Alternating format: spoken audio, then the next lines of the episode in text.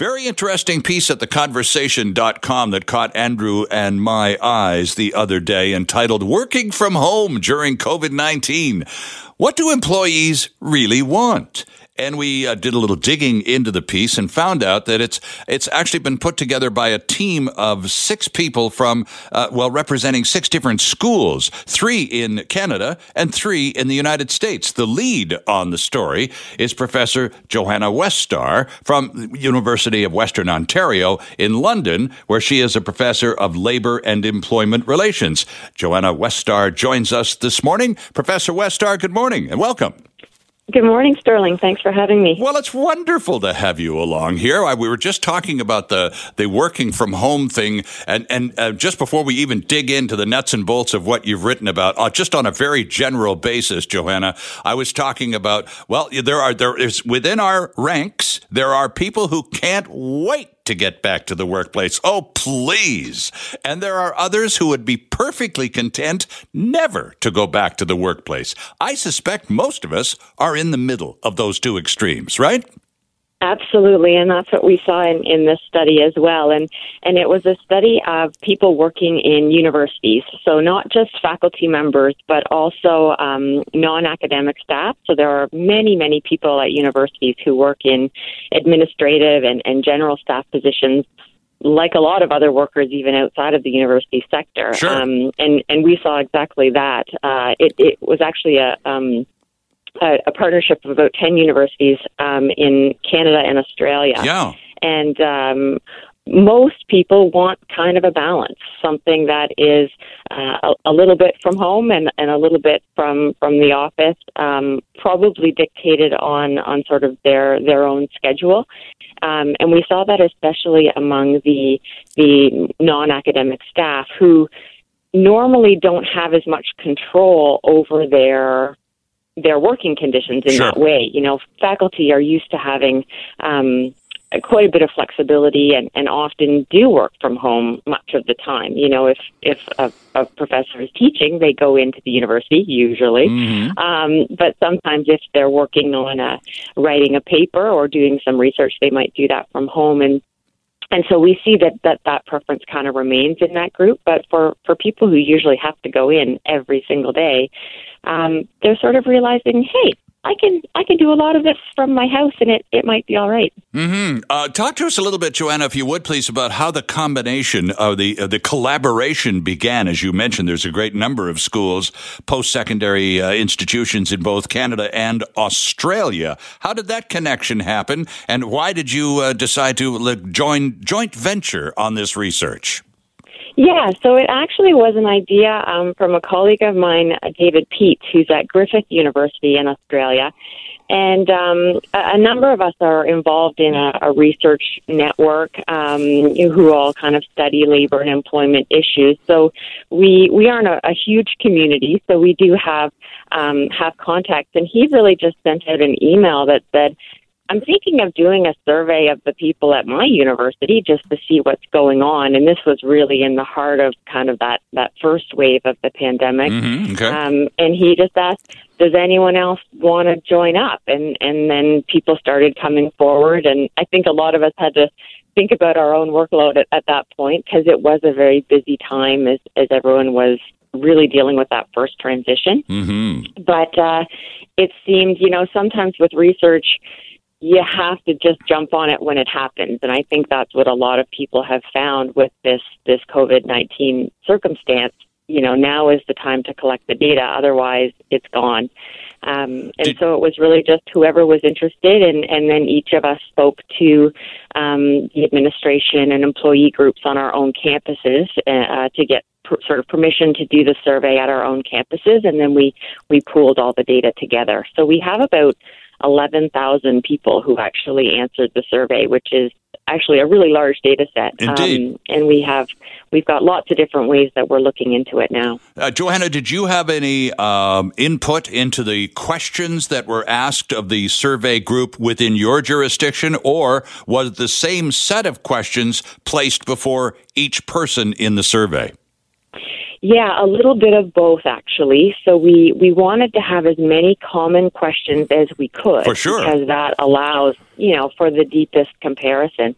But there are a lot of similarities um, between Canada and Australia, but there are some differences as well. Some of them just in terminology. You Okay. know, the the the word we might use for for a professor type here in Canada is a little bit different in Australia, or we might refer to staff um, departments in one way and they might another way, and even from university to university, we use slightly different words. So we had to um, go through the survey and make sure that the terminology, the words that we were using, the labels, made sense for every context. And then some universities were able to um, also tailor the survey a little bit for for their particular environment, um, especially when there are were major differences. Um, and and so we were uh, doing a bit of a balancing act there to make sure that we were as as comparable as possible, but making sure that the survey made sense in, in each institutional context. Here's a, here's a kind of a strange question for you. As we look at uh, huge vacant office towers in major cities around the world, some of whom uh, are being are pretty expensive, and a lot of companies looking at their overhead and the fact that well nobody's been in these towers for many many months, and we're really carrying this enormous enormous overhead, and our our people, many of them, seem to be very happy not to have been at the big expensive office tower for the last six months. Uh, I'm curious though about planning because as the as the workforce, uh, generally speaking, plans going forward, Johanna, the planning is going to be different. Again, to accommodate what you've already identified, the fact that a lot of people have taken advantage of the experience of working from home and decided. Hey, this really works for me. Perhaps maybe even up to about 75% of my working uh, duties can be dispatched and with here at home. So as uh, they plan for their workforces going forward. Uh, a lot of boards of directors and uh, uh, uh, university boards are planning on, well, how are we going to utilize all of this currently very empty space in the future? Is that part of the uh, the questioning or part of the result package that you hope to deliver up? Yeah, I, I think you're you're definitely on onto something there because um, I I think what a lot of this research shows is that we really need to be having these conversations, and the more that we can be having these conversations with with everybody involved, you know, so the the full table of stakeholders, Yeah. the better that outcome is going to be um, about what we need, and and maybe maybe there are some creative ideas around sharing space, and it's it's quite funny because up to now, at least at my university, space has been a premium. Sure, space yeah. has been something that you know we kind of fight about. Like That's right. who's using Turf that wars, I, that's I want right. it. Um, whereas now you're you're looking at um, a whole new way of conceptualizing that, or or even parking. Um, there's lots of parking space on campus now that is that is sitting empty. Um, but also, parking is often a revenue source for universities um, that that they use to kind of make up for shortfalls in other areas. So there are a lot of implications there that um, don't have immediate answers, um, and those answers maybe um, may may take some time to to materialize as we get used to whatever the next phase is, is going to look like. But but these are definitely the questions. How do we now use the spaces that we have the, the, in the best ways? And you know, this has environmental implications as well, right? Which- question. which is where this COVID pandemic, for all of its negatives, does have some some positive pieces if it if it prompts us and fuels us to think about new ways that we can bring people together to work. Um, commuting is a massive issue in, in most places where there there are universities and, and other dense urban areas. Um, so the implications go go quite far. A couple of facts, factoids for your Sunday morning here. Quote People vary a lot in how much they want to work from home, but one thing is clear. Most want to do some of their paid work from home, but few want to work at home all the time. Women want a bit more time working from home than men. And Canadians want a bit more time working at home than Australians, but not by much. This is a facts contained in a new article at theconversation.com entitled Working from Home During COVID 19. What do employees really want? The lead author of this uh, piece is Professor Johanna Weststar from the uh, University of Western Ontario. Johanna is on the line from London, Ontario. We've been talking about uh, this joint effort, a study com- uh, conducted by universities, three at least here in Canada, and more in Australia, nine schools involved. And the study involved the workers at those schools, at post secondary institutions, universities here in Canada and in Australia, as sort of representative workforces. And Johanna, within that group, you have the academics, the people with typically more flexibility already built into their work lives. And then you have the full time support staff, for lack of a better word, whose uh, schedules are much more regulated um, than their academic counterparts. So you had two working groups within one situation that provided two sets of results because you had two different sets of circumstances. That was a bonus almost, wasn't it? Yes, absolutely. And it, it allows us to, to really kind of dig into what those factors are, are about. And, and when you when you're trying to decide um, the, the best way to approach work for a group of workers, you really do need to take into consideration what their current circumstances are. And so, you know, if, if we just said, well, administrative staff want to work from home more than academics, that's not quite right because we already have to take into account that academics work from home a fair bit anyway. Sure, um, yeah. And so those those differences um, are a little bit more nuanced, and and having um, a large population of sort of two groups of workers and then again with with some differences even within those groups we get to really um, dig deep into some more interesting questions. Yeah and of course the uh, title of the article is working from home during covid-19 what do employees really want? And you actually identify that um, and, and so let's deal with some of the uh, some of the specifics that 11,000 survey people uh, you were able to identify as common denominators between a very large sample group. And as I understand understand it, number one on the list of what do people work from home want is fewer interruptions, right? yes, which is really interesting. Um, that people, and I think this this in some ways is being driven more from from that um, academic or, or the non-academic administrative side, where if you think about many offices, lots of people work um, in slightly more open spaces, mm-hmm. uh, and and often have folks kind of wandering by their desks sure. all day long. Um, and those people out there in the world who have their own office with a door are very privileged um, that they can close that door. Mm-hmm. Um, so I think a, a lot of people really found that they could be much more focused when they worked from home with the caveat that, that we did do this survey kind of right in the height of, of lockdown in these two countries where um, kids were still home from school. So yes. things have changed a little bit now where kids have gone back to school. So we do see some differences um, there, and, and we're still digging into the numbers around differences for women and differences for parents. But on the whole, people found that, that working from home was a bit more peaceful, a bit a bit more less distracting um, from just sort of um, their their peers and colleagues popping in.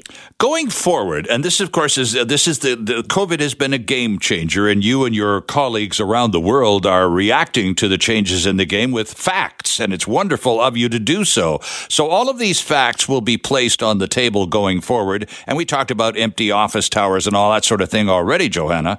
But as as we go forward, and we we've clearly identified the fact that there is at least a group uh, in our midst that is much happier uh, working from home more frequently than at the workspace. How's that? How are we going to? Uh, how have all of these facts that you've gathered going to help employers as they plan? Well, how much how much office space are we going to need, and how are we going to treat people who come back to work and go? You know, boss, uh, my productivity hasn't been affected by working from home, and frankly, I'd prefer to stay there. You just keep emailing my my, my assignments, and I'll hand them back to you uh, with bells on. No problem. So how are employers going to deal with all of these realities? These facts will help, won't they? We hope that they will, um, and it, it really is. You know, the the best model is to make your decisions based based on evidence um, and and based on on the circumstances of your place. And I think the point is that um, kind of big sweeping changes aren't going to be the best way to approach this solution uh-huh. because what we're finding is that a lot of people are different. Mm-hmm. Um, you know, different groups of workers need different things, and individuals within those groups sometimes need different things. Because what we also learned is that many people did experience a lot of stress during this time. Now, again, some of that is just because of the pandemic itself, and also because um, everybody was in the household mm. at mm-hmm. this time. Um, but people also report being more isolated and feeling a lot of distress from that as well. So right. I think the important piece of evidence here is this idea of balance and of balancing the needs. And um, if employers, so these university administrators, but also other employers who are facing similar questions as, as the ones in, in this survey, um, are how can they engage their workers to get a sense of, of what it is that they're thinking that they want? And then how can those groups work together to come to a, a most optimal solution or a solution that's going to work best for both parties? And it, it may take some time. It, it would be rash, likely, for employers to just sell off half their office space yeah, exactly. or something like that mm. in the short term. Um, but but little things like communication uh, is one thing that we identified as being tricky in this environment because even if you're working from home and you're getting fewer interruptions, and that's a positive. Um, many people in the survey did identify that communication has become harder. Yes. Um, because you don't just have that informal um, way to get your answer addressed, or um, you're not able, especially if you're a new employee, right? If if you're remote more often, you you don't kind of make those comfortable relationships with mm-hmm. your peers, so that you kind of can reach out to them when you have a problem. And I mean, I've noticed at home, I don't have the home phone numbers of all my colleagues, so really all I have is email, which is not always the best way to communicate. So some workplaces need to really think differently about how they send work out, how work comes back, you know, just those kind of workflow mechanisms sure. that are that are digital and also communication and lots of companies have sort of addressed this already that that they have kind of these instant messenger chat systems that that all their their um, staff are on but um, but some places and, and universities I would count as one of them haven't really had to cross this bridge. So those are all pieces that that if um, employers can can kind of take stock and get as much evidence as they can and and listen to what their employees are saying and then those groups uh, can can make some decisions together. That will be the, the best way forward. Indeed. And uh, and a great summary too johanna. I appreciate that because basically the the title of the article again friends is working from home during covid-19 what do employees really want? And the article basically says ask right. get that conversation. Get that conversation going. Don't impose. Ask, and you'll get a much better uh, productivity level, a cooperation level, and satisfaction level. Johanna Weststar, thanks very much for this. It's a great article. Kudos to you and your teammates for for uh, a provocative piece, and we do appreciate your joining us to share it with us here on the West Coast this morning. Thanks so much, Sterling, and have a great day out there in BC. We shall indeed. Professor Johanna Weststar joining us from Western University, University of Western Ontario in London. We called it Western, best party school in the province when I was going to university. I saw an editorial in the Vancouver province a couple of days ago that caught our attention. Uh, it was, uh, it's time the city of Vancouver staff get in touch with reality was the large headline. The subhead, city staff that is clearly out of touch with the transportation of realities today and the significant financial challenges that many lower mainland families are facing. This was written by Blair Qualley, who is the president and CEO of the New Car Dealers Association of BC. It said so right in the paper. So we thought, well, let's give this guy a call and find out more because, of course, it's all about Vancouver's proposed climate action plan, which includes, among other things, mobility pricing. So we check in today and welcome to the program Blair Qualley, who joins us from Langley. Good morning, Blair. Welcome. Good morning, Sterling. Thanks very much for having me. Well, it's good to have you with us uh, as we contemplate uh, the, uh, the climate action plan and uh, looking at the greening of Canada at all levels of government, including municipal. I think we should probably start off by by pointing out that the new Car Dealers Association of BC is not against climate change. In fact, you're at the tip of the spear when it comes to selling British Columbians electric vehicles for crying out loud, Blair. Yeah, no, absolutely. Our members, of course, uh, recognize you know uh, climate uh, change is a, an issue and a challenge that needs very thoughtful discussion and, and debate. And uh, as you mentioned, we've been, I guess, since 2010, uh, working with the provincial government administering the clean energy vehicle program for the province and uh, helping people through our dealer network put their toe in the water around electric vehicles. Now, by the way, just as an aside question, does the province still offer some incentive, some grant for people who want to buy a new electric vehicle, Blair, or is that program ended by now? No, no. There's uh, there's still money uh, there. I think uh, the counter is just uh, under five million dollars at the moment, and then there's another five million that's been approved in the last budget uh, that can be added in as uh, as the funds are drawn down. So you can get up to three thousand dollars off a qualifying electric vehicle uh, if you. Uh, come into uh, a new car dealer and have a look at one and find one. They'll give you the money right there and then. Interesting. Do, and, the, do the feds still offer? add, yeah, just just to add to that, if you have an older uh, gas vehicle and you are planning to buy an electric vehicle, okay. you can also get up to six thousand dollars from the BC Scrap It program. So oh. lots of lots of uh, rebate money available if you're wanting to try out some new technology. Interesting. And do the feds still have some on the table as well? I know they started out a few years ago doing that. I don't know whether they've uh, rescinded that uh, program or not. No, that's still available too. Oh my! So you add that to the three thousand, the six thousand, and then five thousand from the feds, as you can see, it's a pretty nice chunk of change to uh, help you take on uh, and, and, try out an electric vehicle. Interesting. So you're there in Langley, and like a lot of people who live in Langley, uh, you from time to time have to go downtown for uh, your living. Do you do it every day, Blair, or are you lucky enough to work and live uh, to work nearer to where you live? Uh, well, I'm I'm I'm blessed that I I do get to live uh, near where I work. Uh, we moved our office to Langley uh, from Richmond a couple of years ago, uh, in part due to uh, sort of the challenges around access to uh, Richmond uh, with traffic congestion, tunnel, and all of those things. Uh, but yeah, I'm I'm close to work now, which is is terrific. But I used to commute from Langley to Richmond uh, every day, and uh, a number of years ago, I, I lived in downtown Vancouver for many years when I worked at the Vancouver Board of Trade. So uh, I've I've lived in several places around the lower mainland. Well, so you know the, the game from the inside looking out, particularly as the city itself uh, uh, plans or tries to draft this uh, $500 million climate action plan.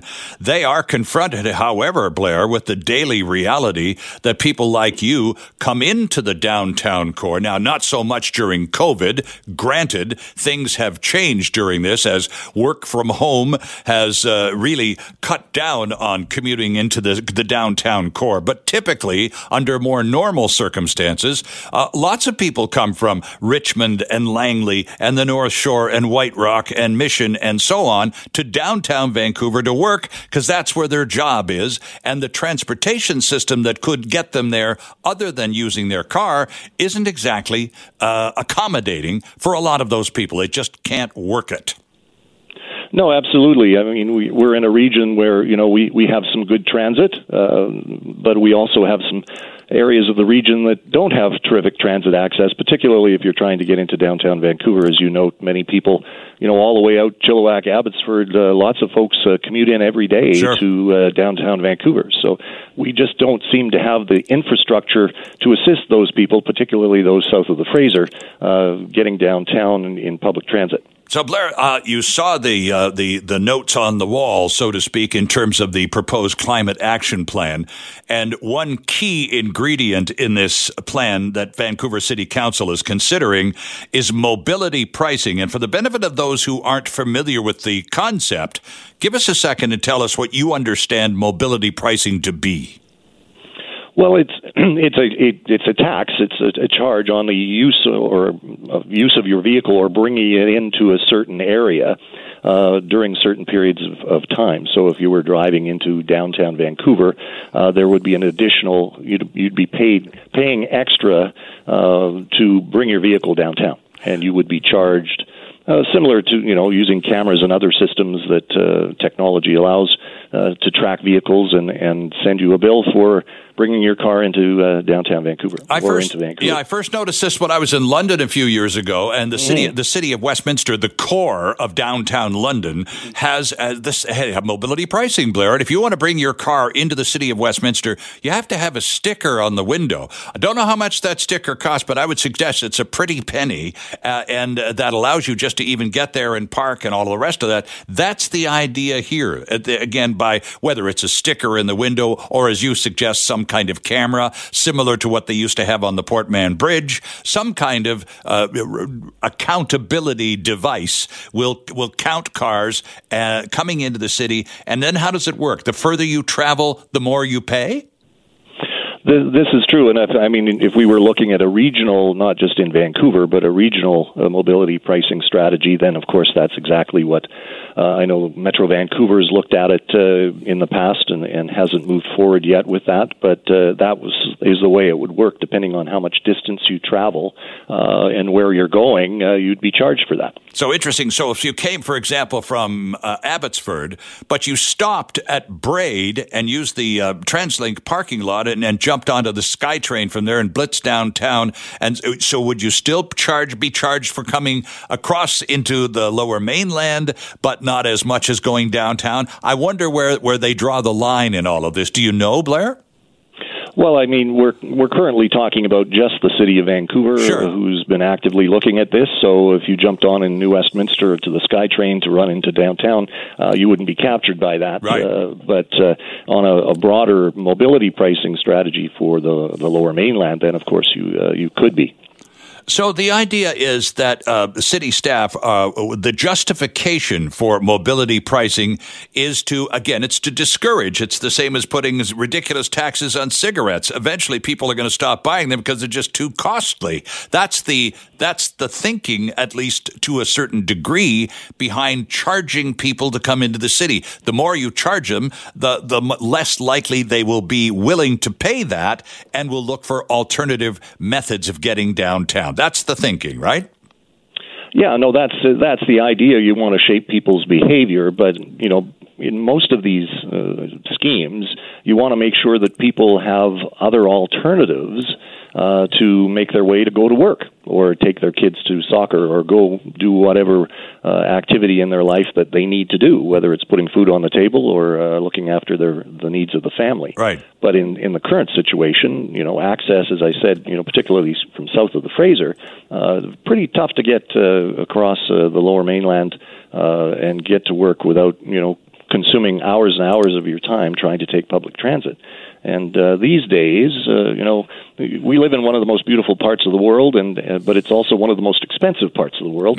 And uh, you know, an additional layering of, of cost on people who are already under layers and layers of taxes uh, just doesn't sit well with our members and and a lot of the customers that come in and talk to them every day around uh, some of these issues. I'm Sterling Fox with Blair Qualley on the line. Mr. Qualley is the CEO and president of the New Car Dealers Association of British Columbia, who wrote an op ed in the Vancouver province a couple of days ago suggesting that Vancouver's new uh, climate action plan and the people putting it together ought to be a little more, and I'm summarizing, Blair, uh, reality based. So before we get to Susan on the line, she's going to ask a question about new cars, I'm told. Uh, what would your alternative be uh, if they're, they're, they're, coming up with a plan. They're talking mobility pricing as, as, as a disincentive. They want fewer people commuting into the downtown core.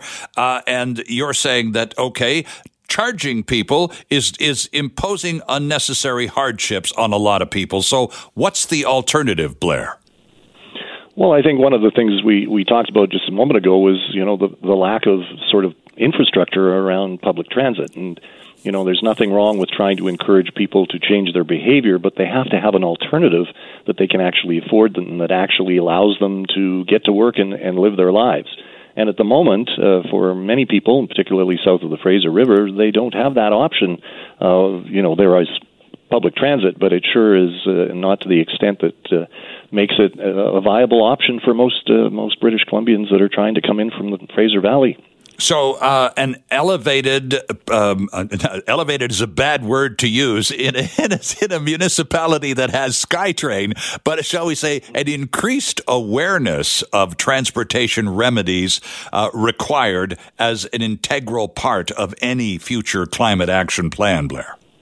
Well, as I, I, you know, as the Van, Greater Vancouver Board of Trade and many others have pointed out, you know, we we, we need an, a regional strategy. It's not just about the city of Vancouver, right? Um, you know, and and you know, we recognize, uh, you know, many municipalities are challenged for revenue at the moment, and I think you know, city staffers saw this as a, a particularly good opportunity to generate revenue for the city of Vancouver, whilst at the same time, you know, of course, trying to help with climate issues. But uh, you know, it, it's got to be a regional strategy that you know you've got to take your time and make sure that the infrastructure is in place before you try and put these kinds of measures in uh, for people who are already challenged uh, financially and otherwise uh, coming out of this pandemic at some point. So it sounds like there's a role for the province to play here with this whacking new majority government that Horgan and company could say at least step in and go look. Um, let's let's take a look at the metropolitan Lower Mainland area instead of just the city of Vancouver and have a climate action plan that works for two million people rather than seven hundred thousand in one corner of the same region. Well, absolutely, and and we've just been talking about you know sort of British Columbians and and those commuters and and so on, but you know there's a broader issue also of of the movement of of goods and and certain you know uh, trucking across uh, what is through to the gateway of of uh, British Columbia in in in the port of Vancouver. So, what implications does it have on on the costs of movement of goods as well? Okay, back to the to the phones now. Susan, thank you for waiting. Good morning. Oh, good morning. Um, I live in Mission. I work in downtown Vancouver. Uh-huh. I think that qualifies me as certainly uh, does the sort of person that you're talking about.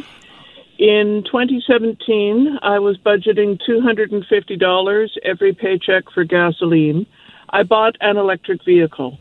And of course, now I don't pay for gasoline, although I do have considerable difficulty finding a place to charge in downtown Vancouver, and uh, that's something that I need. But my question is simply why haven't they said something, if this is around um, fighting climate change, about electric vehicles being exempted from the mobility tax?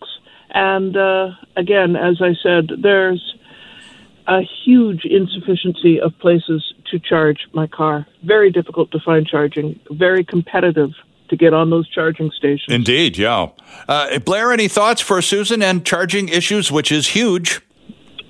Um, thanks for your comments, Susan. I too drive an electric vehicle, and and I too face uh, when I go into downtown Vancouver and many other places uh, challenges finding uh, charging infrastructure. I I do have to say that you know we have a lot more than we used to, and and uh, the provincial government and others, municipalities, etc., have recognized the you know the important need. If you're going to ask people to make the change to an electric vehicle, uh, you know they need the comfort that there's a place for you to charge the vehicle, even though battery capabilities have gone up dramatically and will continue to do so. Uh, you know the, the range anxiety continues to be an issue for many many people, and having a charging infrastructure in places where we live, work, and play is is really important. So I I, I feel your pain. yeah, and uh, Mario Canseco, the uh, head guy from Research Company, was on with us a couple of weeks ago.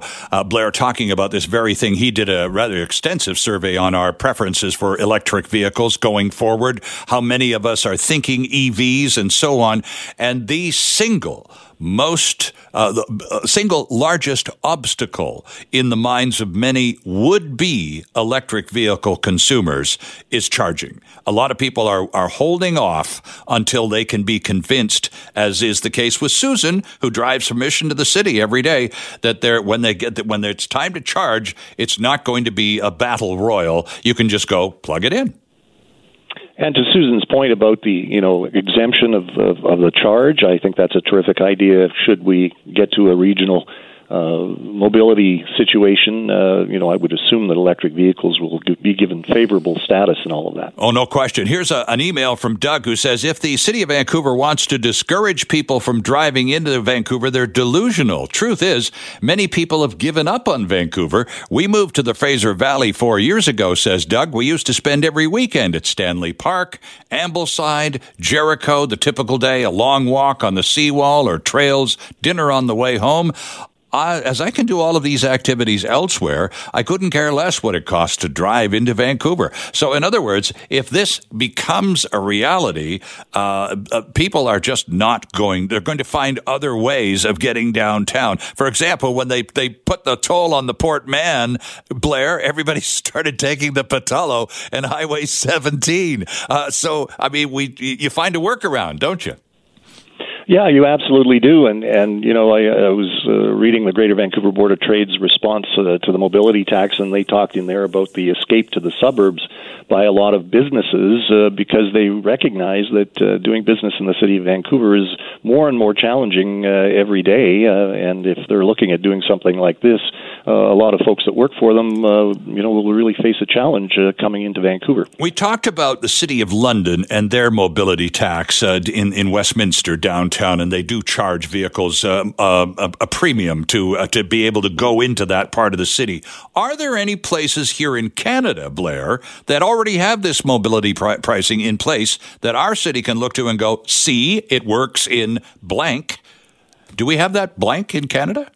Not that I'm aware of. Uh, there could be uh, some places that I, I'm not aware of at the moment that uh, are doing that, and, but it's a good question and something we'll investigate and see if, if there's something else that's working there. But uh, I, I would hope that it's a, a regional approach wherever it's done so that uh, you know one municipality isn't creating uh, sort of unintended consequences across the whole region. And uh, I would imagine, as a new car dealers association representing uh, uh, uh, agents and lots in every corner of Metro Vancouver, all of your members are on side with the regional approach.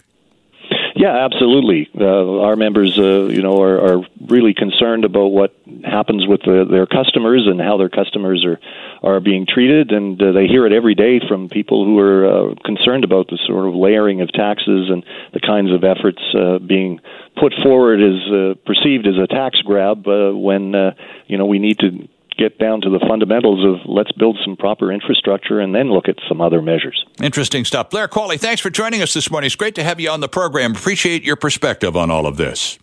Thanks for having me. A pleasure. Blair Qualley, the president and CEO of the New Car Dealers Association of British Columbia. Amid news that several of the city's annual festive traditions won't be taking place this year due to COVID 19, and that includes things like the Santa Claus Parade, Coquitlam's Lights at Lafarge has been scrubbed. So we have good news from the North Shore and Capilano uh, Suspension Bridge uh, because, uh, well, they've got uh, Canyon Lights coming back. Here with all the details is Stacy Chella. Stacy is communications manager for the Capilano Suspension Bridge Park. Good morning, Stacy. Thanks for joining us. Good morning, and thank you for having me. Well, it's great. It's always fun to do a good news story. And, you know, nobody likes to hear about cancellations, but with COVID 19 swirling around and, and unlikely to disappear anytime soon, none of us are surprised to hear about these cancellations, Stacy. But it's always even better news when we get to hear about something that hasn't been canceled. So fill us in, please. Yeah, we're excited that Canyon Lights is returning. Uh, hopefully, will brighten everyone's 2020 holiday season. Um, it, returns on Tuesday, December 1st, and runs until Sunday, January 3rd. And it will be an outdoor park experience where guests can walk, walk through the park and enjoy all of our attractions. Um, but it will be illuminated to bring in the festive season for guests. Well, that's wonderful. Now, of course, because we are dealing with COVID nineteen realities, how the how will a visit to the park this year, Stacy, be a little different from previous Christmas Canyon Lights experience for the visitor? It will be different this year. There will be operational changes in place to ensure the health and safety of uh, both the visitors sure. and our staff. Uh, during this COVID world we all in, uh, there will be time tickets for visitors. They can purchase them on our website. So we'll be reducing our capacity um, in our 27 acre nature park. And we will require masks for guests when they enter the park. Okay. And there will also be mask required zones um, in the park. Um, we will have sanitization stations set up before each attraction and after, and throughout the park. And there'll be lots of places for guests to wash their hands. Um, we are asking families to travel in groups of six or less Okay. as they experience the park. Mm-hmm. And a few things have changed. We, instead of offering our usual gingerbread cookie decorating, kids' crafts, those things unfortunately can't happen this year. But we have the beautiful lights. It will be illuminated. You'll be able to cross the bridge, look below at the Capilano River all, all lit up, and it will be a magical experience. I bet it will. Now, let me just make sure that I just walk through this whole getting there uh, arrangement stuff because, Stacy, as we've noted with the art gallery and other uh, Science World and other popular Vancouver spots that have changed their practices, one of the first things most of them did was eliminate walk ups. You can't just get out, pull into the parking lot, jump out of the car, walk up and grab your tickets. Is that the case with Canyon Lights? Are you going to have to have your tickets arranged online in advance? Yes, that is true. So we ask guests, tickets are now available, um, that they purchase them, they select their date, and they select their time, and they arrive within a half hour window. And that's just to reduce capacity and also to reduce people just showing up all at the same time. We really want to make sure that we spread everyone out and everyone has a great and safe experience during Canyon Lights. Now, one of the other, can you talk about ticket prices at all? Do you know what they are? Because you say they're they're available now, and and smart people will go, oh, well, then let's make some arrangements. Let's get on that website and go for it. so, what's first of all, what's the web address? Where are they going to to make their reservations? Yeah, if they visit capbridge.com, Okay. that's where they can find all the information. There's a Canyon Light specific page with what they can expect. We also have a special advisory page that lists each area of the park and what kind of COVID safety measures they can expect to see. And there's also a buy tickets online section where they can go and purchase tickets. We are offering a special family pass for two adults and up to two kids uh, up to the age of 16, and it's, it's for $115, and that includes annual passes for all those from BC. Oh. So they'll be able to come back and visit in the spring, in the summer, hopefully next Canyon Lights, and um, really get the full use out of it as we're all here in British Columbia. It looks like for a, a little bit longer. It certainly does. So now, uh, as is the case again with some of these other spots, once you get into the park and you start walking around, Stacy, I'm assuming it's unidirectional. You just follow the markers on the ground and you're safe and sound. That's correct. We have um, made a one-way system, different loops that are one-way throughout the park to ensure that you you don't run into too many folks. Um, it, there's lots of signage throughout. We have designed our little mascot, Scout the Safety Squirrel, and he's uh, making safety fun and making sure that visitors, you know, space themselves in lineup areas at food and beverage venues, that sort of thing. So that's what guests can expect once they once they arrive and once they enter the park. So when you go to capbridge.com, friends, the first thing you see on the homepage, aside from some very beautiful pictures, is a message, a message saying operations paused, reopening December 1 for Canyon Lights. How long have you been closed, Stacy? Since March? Uh, we opened up for the summer season, so we opened June 19th through to the end of September. Okay. And uh, we successfully opened. We had visitors from British Columbia come, but as you know, with the with the borders closed and with the lack of international travelers and cruise ship passengers, it's been very hard for tourism this year. And we we just imagined that October and November wouldn't be a great time to be open with with locals heading back to work and, and children going back to school.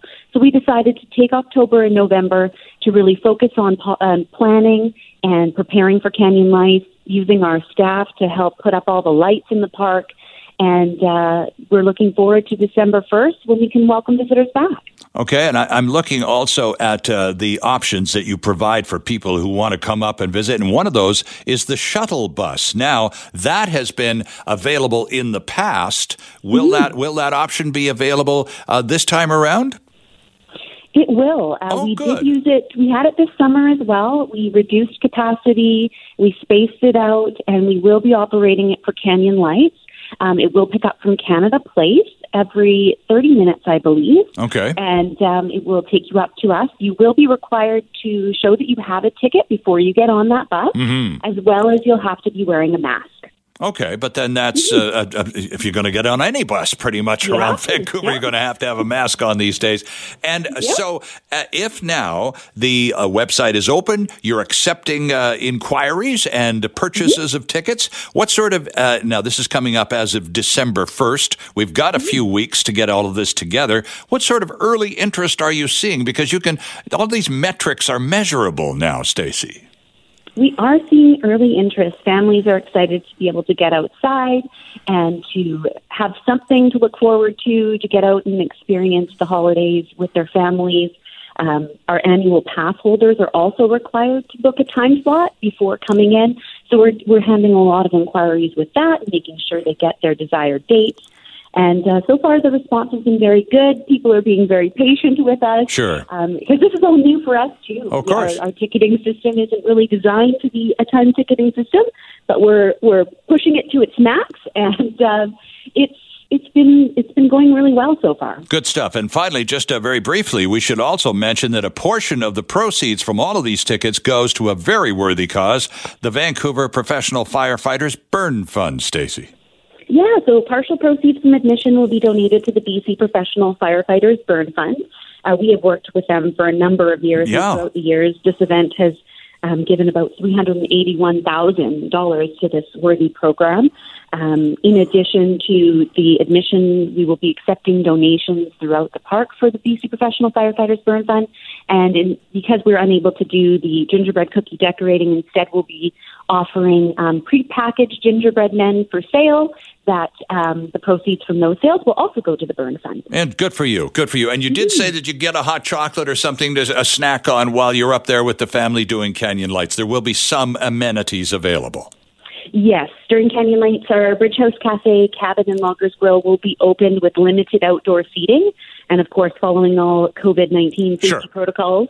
Same with our Cliff House restaurant. There, it's more of a sit-down meal. Uh, we'll be offering uh, our popular campfire menu, and um, we will ask we will be asking guests to be seated to consume food and beverages. And of course, there's be a maximum of six guests at a table. Right, practicing safe six. You got that Yes. part down. Uh, uh, Stacy, thanks very much for this. Capbridge.com, one word, capbridge.com for lots more on Canyon Lights coming back December 1st. Uh, we wish you considerable success and thanks for joining us this morning, Stacy. Thank you for having me. Stacy Challa, Communications Manager for the Capilano Suspension Bridge Park. Canyon Lights, December 1. I'm Sterling Fox along with Rudy Kisher. Mr. Kisher is an immigration lawyer. He is, in fact, the K in MKS, the Vancouver Immigration and Citizenship firm uh, that's uh, going to help us talk about some immigration news from the Government of Canada this week as they uh, announced new targets for the next three years. And they told us they will also try to persuade foreigners already living here to stay. Rudy Kisher is on the line from North Vancouver. Good morning, Rudy. Welcome to the program. Good morning, Sterling. Thank you very much for having me. Well, it's good to have you with us. The Prime Minister this week, uh, right off the mark with uh, immigration, announcing, first of all, of course, the, uh, this intention to persuade people who are here on uh, any number of uh, visas and permits to consider staying in Canada on a permanent basis. This is all a, as a result of diminished immigration activity, not only here in Canada, Rudy, but right around the world this year, right? That's right. The uh, the numbers are are dramatically down. Like in a given year, in terms of permanent residents, people that come here to, to live here and remain in Canada is down significantly. Uh, normally, we get around 400,000, anywhere between 350 and 400,000 people immigrating a year. It looks like this year will be at around less than 200,000 people uh, landing permanently to, to remain in Canada, which is the lowest number we've seen since like 1999. Do we have any idea how many foreign nationals are here under whatever permit uh, they've arrived and, and are still here? How many foreign nationals are there right now uh, in the country, Rudy, that this per- attempt to persuade to stay might apply to? So we we don't have exact numbers on that. So Canada doesn't, despite uh, you know people thinking that Big Brother is watching, that we know exactly who comes and, and who goes. We don't know that exactly. Canada doesn't have any exit controls. And uh, since 9/11, it's been a, by some security efforts uh, uh, experts a, a big complaint. So we don't know how many are here, but typically in any given year we have somewhere between about 500,000 students and another sort of 400,000 foreign workers. So I would say at any given time we probably have close to a million foreign nationals in the country. Now, of that group, again, you're an experienced immigration lawyer. Of that group, given the the, the fact that the feds uh, uh, have this low arrival number this year and would like to see that upped to close to where we typically go, uh, how how many of that uh, million people who are here uh, for various reasons from other countries do you think Rudy might be persuaded to stay? Oh, I, I think there's a fair number of them. Uh, you know, typically in any given year, we're taking about a hundred. Uh, we're taking over uh, close to a hundred thousand. Um, what we call uh, economic immigrants that would be here, and then we also have a spousal class. So yes. I, I think we might easily end up with probably the range that we're going to have with this year, probably close to two hundred thousand. Do we have a processing problem? The government of Canada, many of its main departments are are working from home, and uh, this produces delays and longer lineups. Immigration department has never been legendary for uh, expediting much of anything. What's the status on lineups these days with COVID and working from home? And how much more complicated could things become if indeed these uh, other additional people already here are convinced to stay? Yeah, Sterling, uh, you're correct. This is a, a massive problem. So the uh, the immigration department has said that they want to increase the numbers to, to sort of a much higher rate than we've had um, that, that we, than we've ever had uh, in the country since uh, they want to increase the rates to over one percent, which is higher than we've had since the 1950s. Right. I mean that's the target for next year. I don't know how they're going to do it. Um, the problems they have right now um, as you mentioned, COVID has created a massive backlog. Right. So for months, things didn't get done because workers were sent home, right?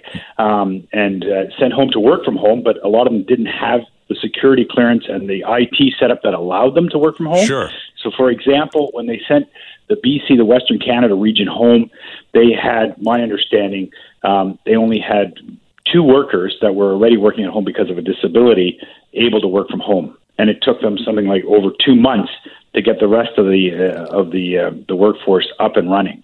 So you can imagine what sort of backlog that you know that that has created. And then overseas embassies have been closed because of COVID in different countries, sure. different restrictions. Um, they've been sent home to work and aren't able to process. So the government has set up some very ambitious targets. Um, you know that they're trying to get sort of you know in a normal targeted year an extra 50,000 people through the door to, to get here. I don't think uh, they're going to be faced with a lot of challenges in being able to do that. And we're, we're seeing it all across the board. For example, something simple like a permanent resident card. Right. Um, which is something that somebody has a right to have. The law says that the, that the government has to issue it. That person needs it if they're going to travel and come back. You typically that card would sort of you know be processed in eight weeks, which is something you know most people can live with. They can plan for. It's now taking over almost six months. Yeah right? So how does somebody plan their life around that? That's how bad the processing comes in that. I have applications that have been sitting for work permits for employers that need people to come here sitting for five, six months. I've got cases in India now that are sitting, some of them for a year, where the person wants to come here and work, has money to invest in a business, and we can't get them here because the offices in India are shut down. We correspond with the office, and the, the response we get is sorry because of COVID processing is sure. delayed.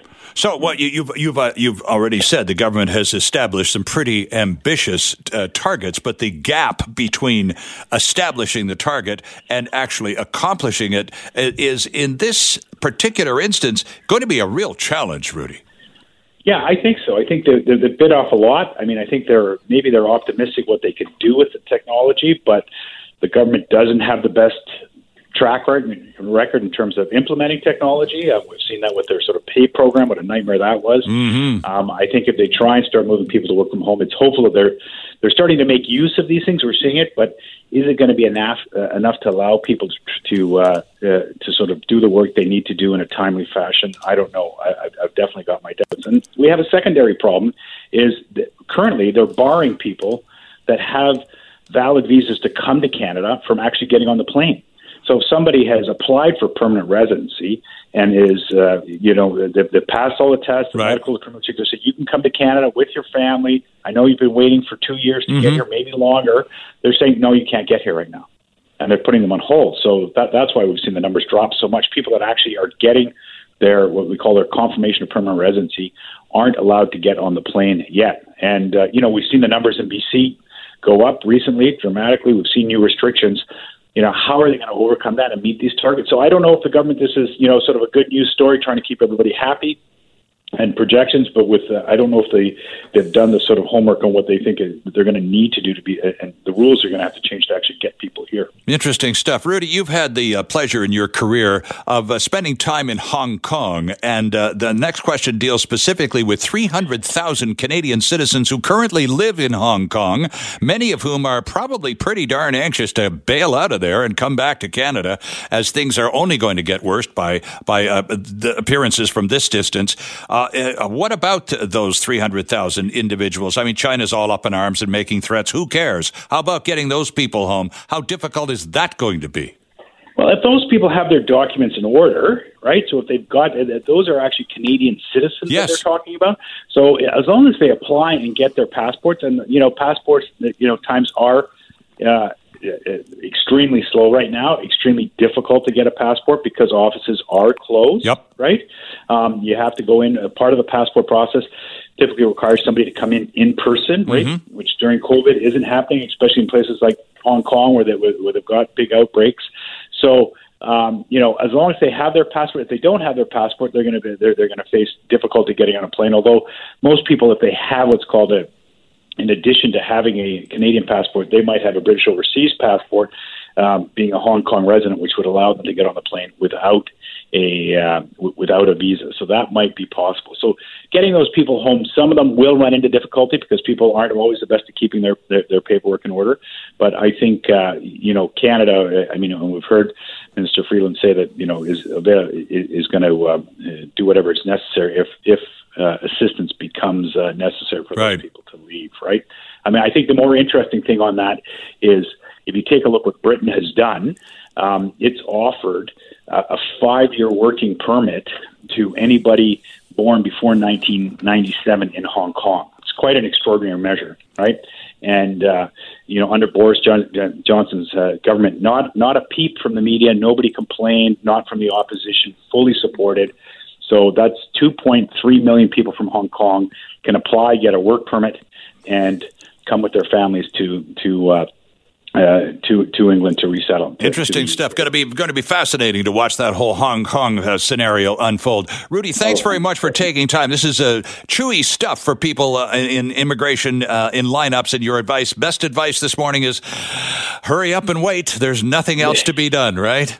yeah. Thanks. Well, keep your dog considered. Thanks for having me on. Uh, Rudy Kisher, his website, by the way, friends, lots of, of good information there. It's vancouverlaw.ca. That's MKS Immigration and Citizenship lawyers.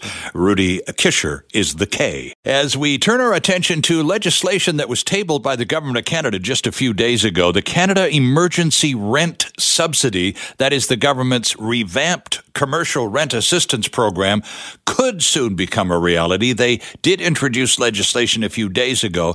This will overhaul the government's approach to rent relief for small businesses, as well as to extend the federal wage subsidy until next June. That's June 2021. These uh, represent uh, issues that have uh, been of great concern to lobby groups like the Canadian Federation of Independent Business, who has approached the government on these matters. And uh, we'll, we'll just find out right now, won't we, as to what their reaction is to the new legislation. Laura Jones is back with us. Ms. Jones is the Executive Vice President and Chief Strategic Officer of the Canadian Federation of Independent Business. Laura's here in Vancouver. Good morning. Welcome back. Always a pleasure, Laura. Good morning. Thanks for having me on again. Well, it's good to have you with us. So, what's your take on the Fed stuff? Uh, Finance Minister Freeland uh, tabled this legislation early last week, and apparently it checks a few boxes that the CFIB have been uh, uh, urging the government to check. What's your overall reaction, Laura?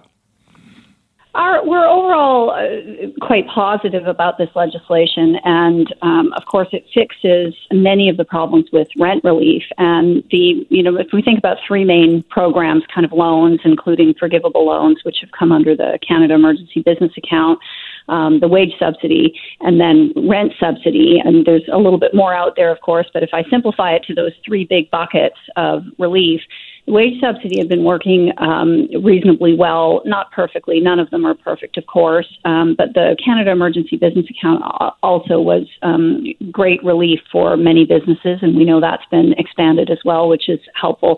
But rent relief was just a mess. Yeah. Um, a lot of businesses were completely shut out of um, being able to access it, and we see it in our numbers when we said which programs are you using. You know that one was way lower than the other ones, even though we know that it was um, it was really needed. So this fixes a lot of the issues um, with that program. It, um, you know, one of the things it does is the relief is going to go directly to the tenant instead of the landlord. Well, the takes- other thing that it fixes. Sorry, yeah. No, it just takes the landlord right out of the equation, doesn't it? That's why you and I have talked about this before, actually, a couple of times, does, Laura. yeah. And the big beef was uh, from the perspective of the tenant, the small business person. Uh, the landlord had to make the application for the rent subsidy uh, to to make it activated, and in many cases, for whatever reason, some of which failed to, uh, I don't get, but nonetheless, some landlords simply took a flying pass on applying, leaving the small business just flat out hooped. This takes the landlord right out of the equation. This takes the landlord right out of the equation, and in fact, actually, it it it will help some landlords too. And you know, we we know we've got landlords in our membership who are really struggling. I mean, landlords have bills to pay as well. Of they course. have often have mortgages and insurance, and so um, one of the nice things about this legislation is actually for property owners, there's um, mortgage uh, interest uh, relief, property tax. Um, so we're not sure exactly how it's all going to work out um, when the CRA puts the application. You know what the what the application is going to look like, but there's going to be some help for um, for landlords as well, which is really nice. But for the tenants of those, it takes the landlord out of the equation. It simplifies things a lot.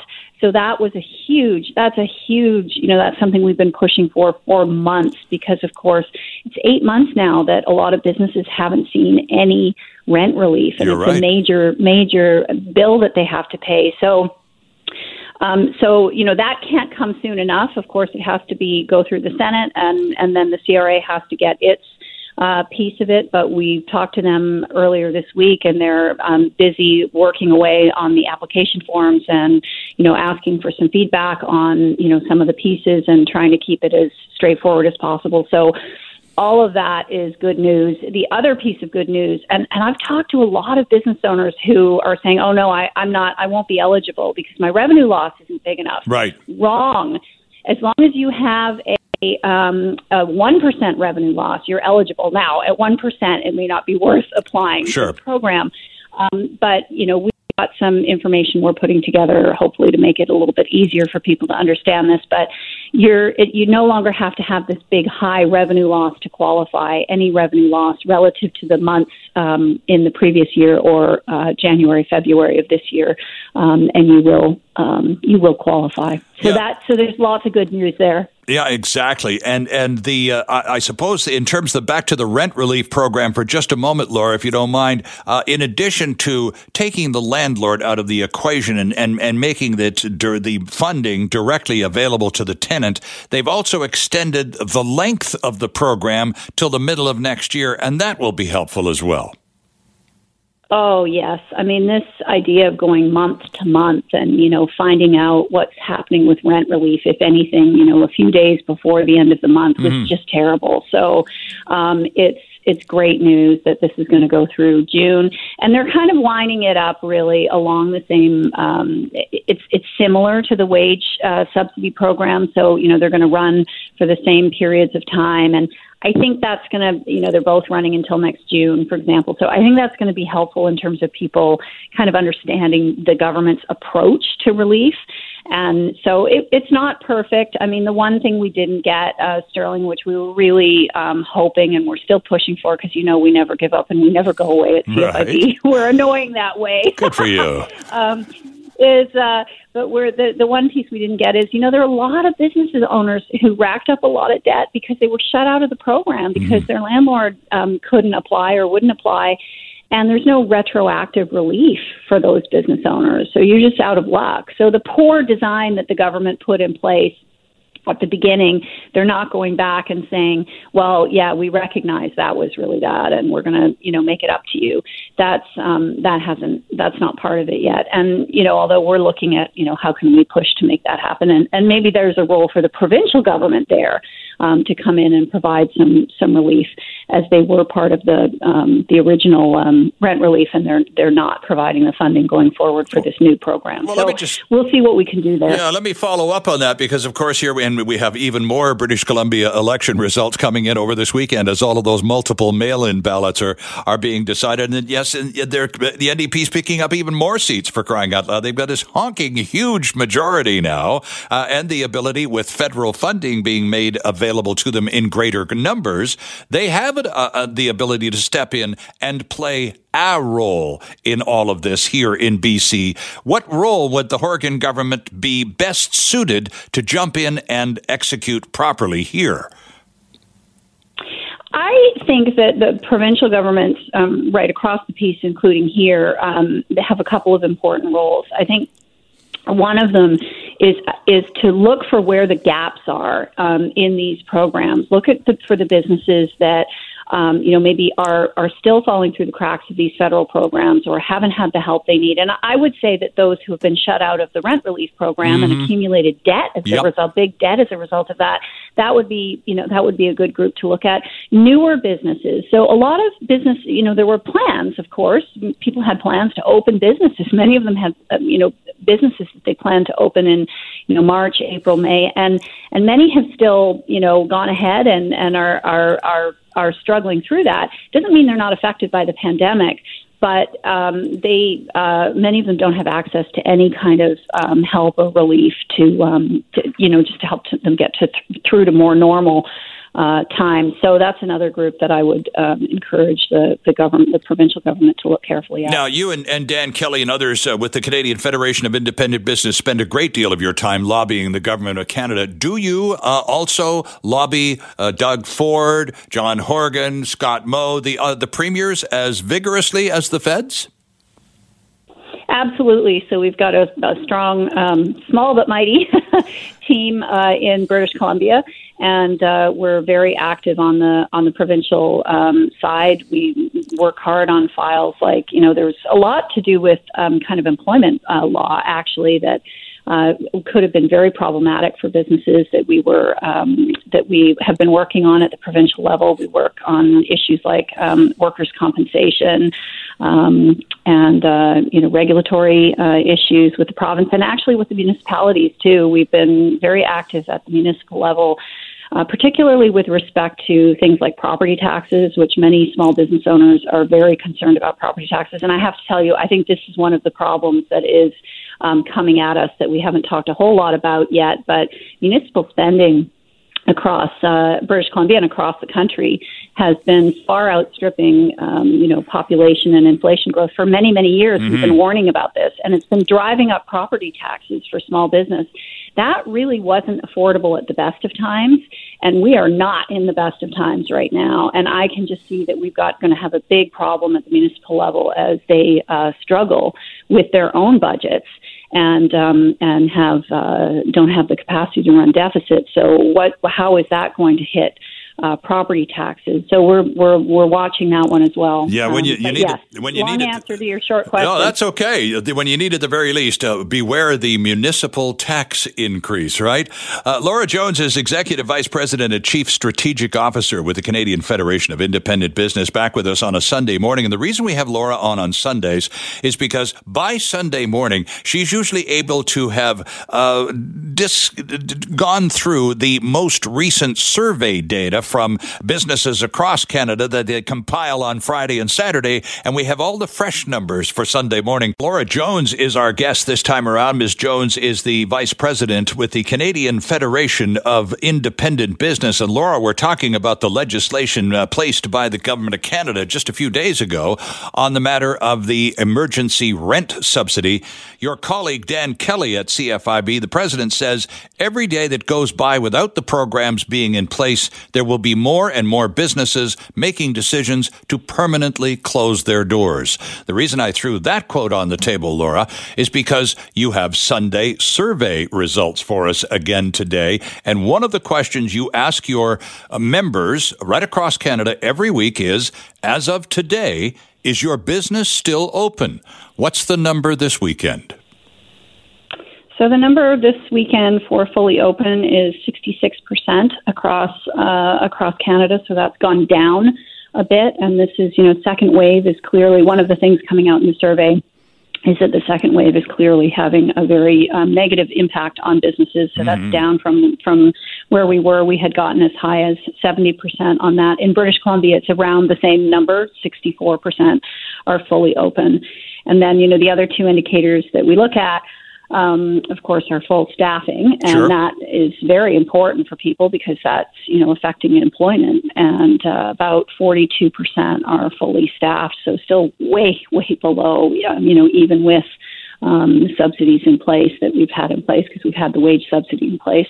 Um, that's still low. But the one that really worries me is um, how many are back to normal sales. So that's slipped again, and only 28% of businesses are back to normal sales. That's a little bit higher in British Columbia at 33%. Um, but that's the state of the dashboard. And um, yeah, a couple of other interesting uh, results from the survey. Um, one in three businesses are telling us that for every day they're open, they're losing money. Mm-hmm. So um, that's um, so it, this is still the pandemic is still a nightmare on Main Street is the is the headline. And you know, I hate to come on your show every couple of weeks and just be full of such bad news. Um, so let me give a shout out um, to to businesses. All the a huge shout out to the businesses who are doing such a fantastic job at managing and dealing with the public health orders. Of course, there was another one here in British Columbia yesterday. Yesterday afternoon, and I have yeah. To tell you. Yeah, and I have to tell you, Sterling. I mean, I just think it's amazing how well businesses are pivoting. I mean, can you imagine being in a dance studio, um, running your Saturday classes, and this coming out, and you have to pivot. And I've got kids who are who do a lot of uh, dancing, and of course yoga studios and mm-hmm. other fitness um, group activities were affected. By yesterday late afternoon, you know, we had I had four or five emails saying this is what you're going to do. Um, you know, and my my son supposed to be in ballet this morning. He's got a uh, Zoom link Oh. And he'll be oh. doing that by Zoom. And, you know, businesses are just doing a fantastic job under very tough circumstances because we know they're financially stressed, they're emotionally stressed, and then they've got to pivot very quickly when these things come out. And I think they're doing just an amazing job. And so, just a bit bit of a shout out for all businesses who are who are you know you see it everywhere. You know the the PPE, their the signs, the clear signs for customers, and um, I think they deserve a little shout out. So yeah. I'll do that before I get into some more bad news. Well, yeah, you know, and, and, I know that you don't like being the bearer of bad tidings when you come on this program, but I I, I like the fact that you uh, nonetheless bravely come on the program and give us a very very important reality check, Laura. Not only those of us who are customers, but those of us who are entrepreneurs and trying to make a go of it somehow or another in this economy. Uh, uh, the, the news that you bring is uh, is nationwide, so we get to we get to understand how equally we're sharing this with Canadians in every corner of the country.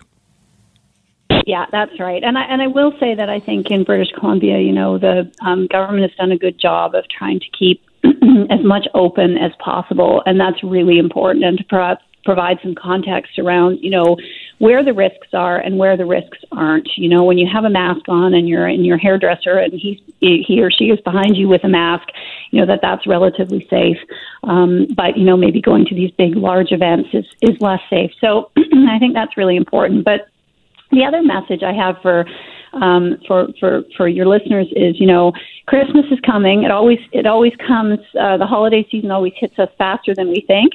So think about small businesses um, as you're thinking about the holiday season, and it's not too early to start to avoid lineups and look for those small businesses online too, because right now we know only um, Canadians are planning to spend about a third of their holiday budget right. um, at small businesses and two thirds at big businesses. And I, would love to see that needle shift because it's small businesses that are really hurting. Uh, you've made this uh, pitch before, Laura, and I, I couldn't uh, agree more. And I'll be happy to have you make it again as uh, we look forward to yet another appearance uh, between now and the end of the year. A couple more, we hope. Thank you for taking time. We always appreciate your jumping in with the fresh numbers and uh, keeping us right abreast of what's going on across the country. Thank you.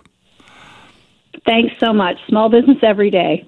There you go. There's Laura Jones, uh, Vice President and Chief Strategic Officer with the Canadian Federation of Independent Business. And our theater arts segment continues. So far, we've been uh, talking with community theater and arts groups in Maple Ridge, West Vancouver, Richmond, Burnaby. Last weekend, we checked in at South Vancouver at Metro Theater. And this morning, we're in East Vancouver at the Fire Hall Arts Center. And we're joined on the line from the Fire Hall Arts Center by artistic producer Donna Spencer. Good morning and welcome, Donna.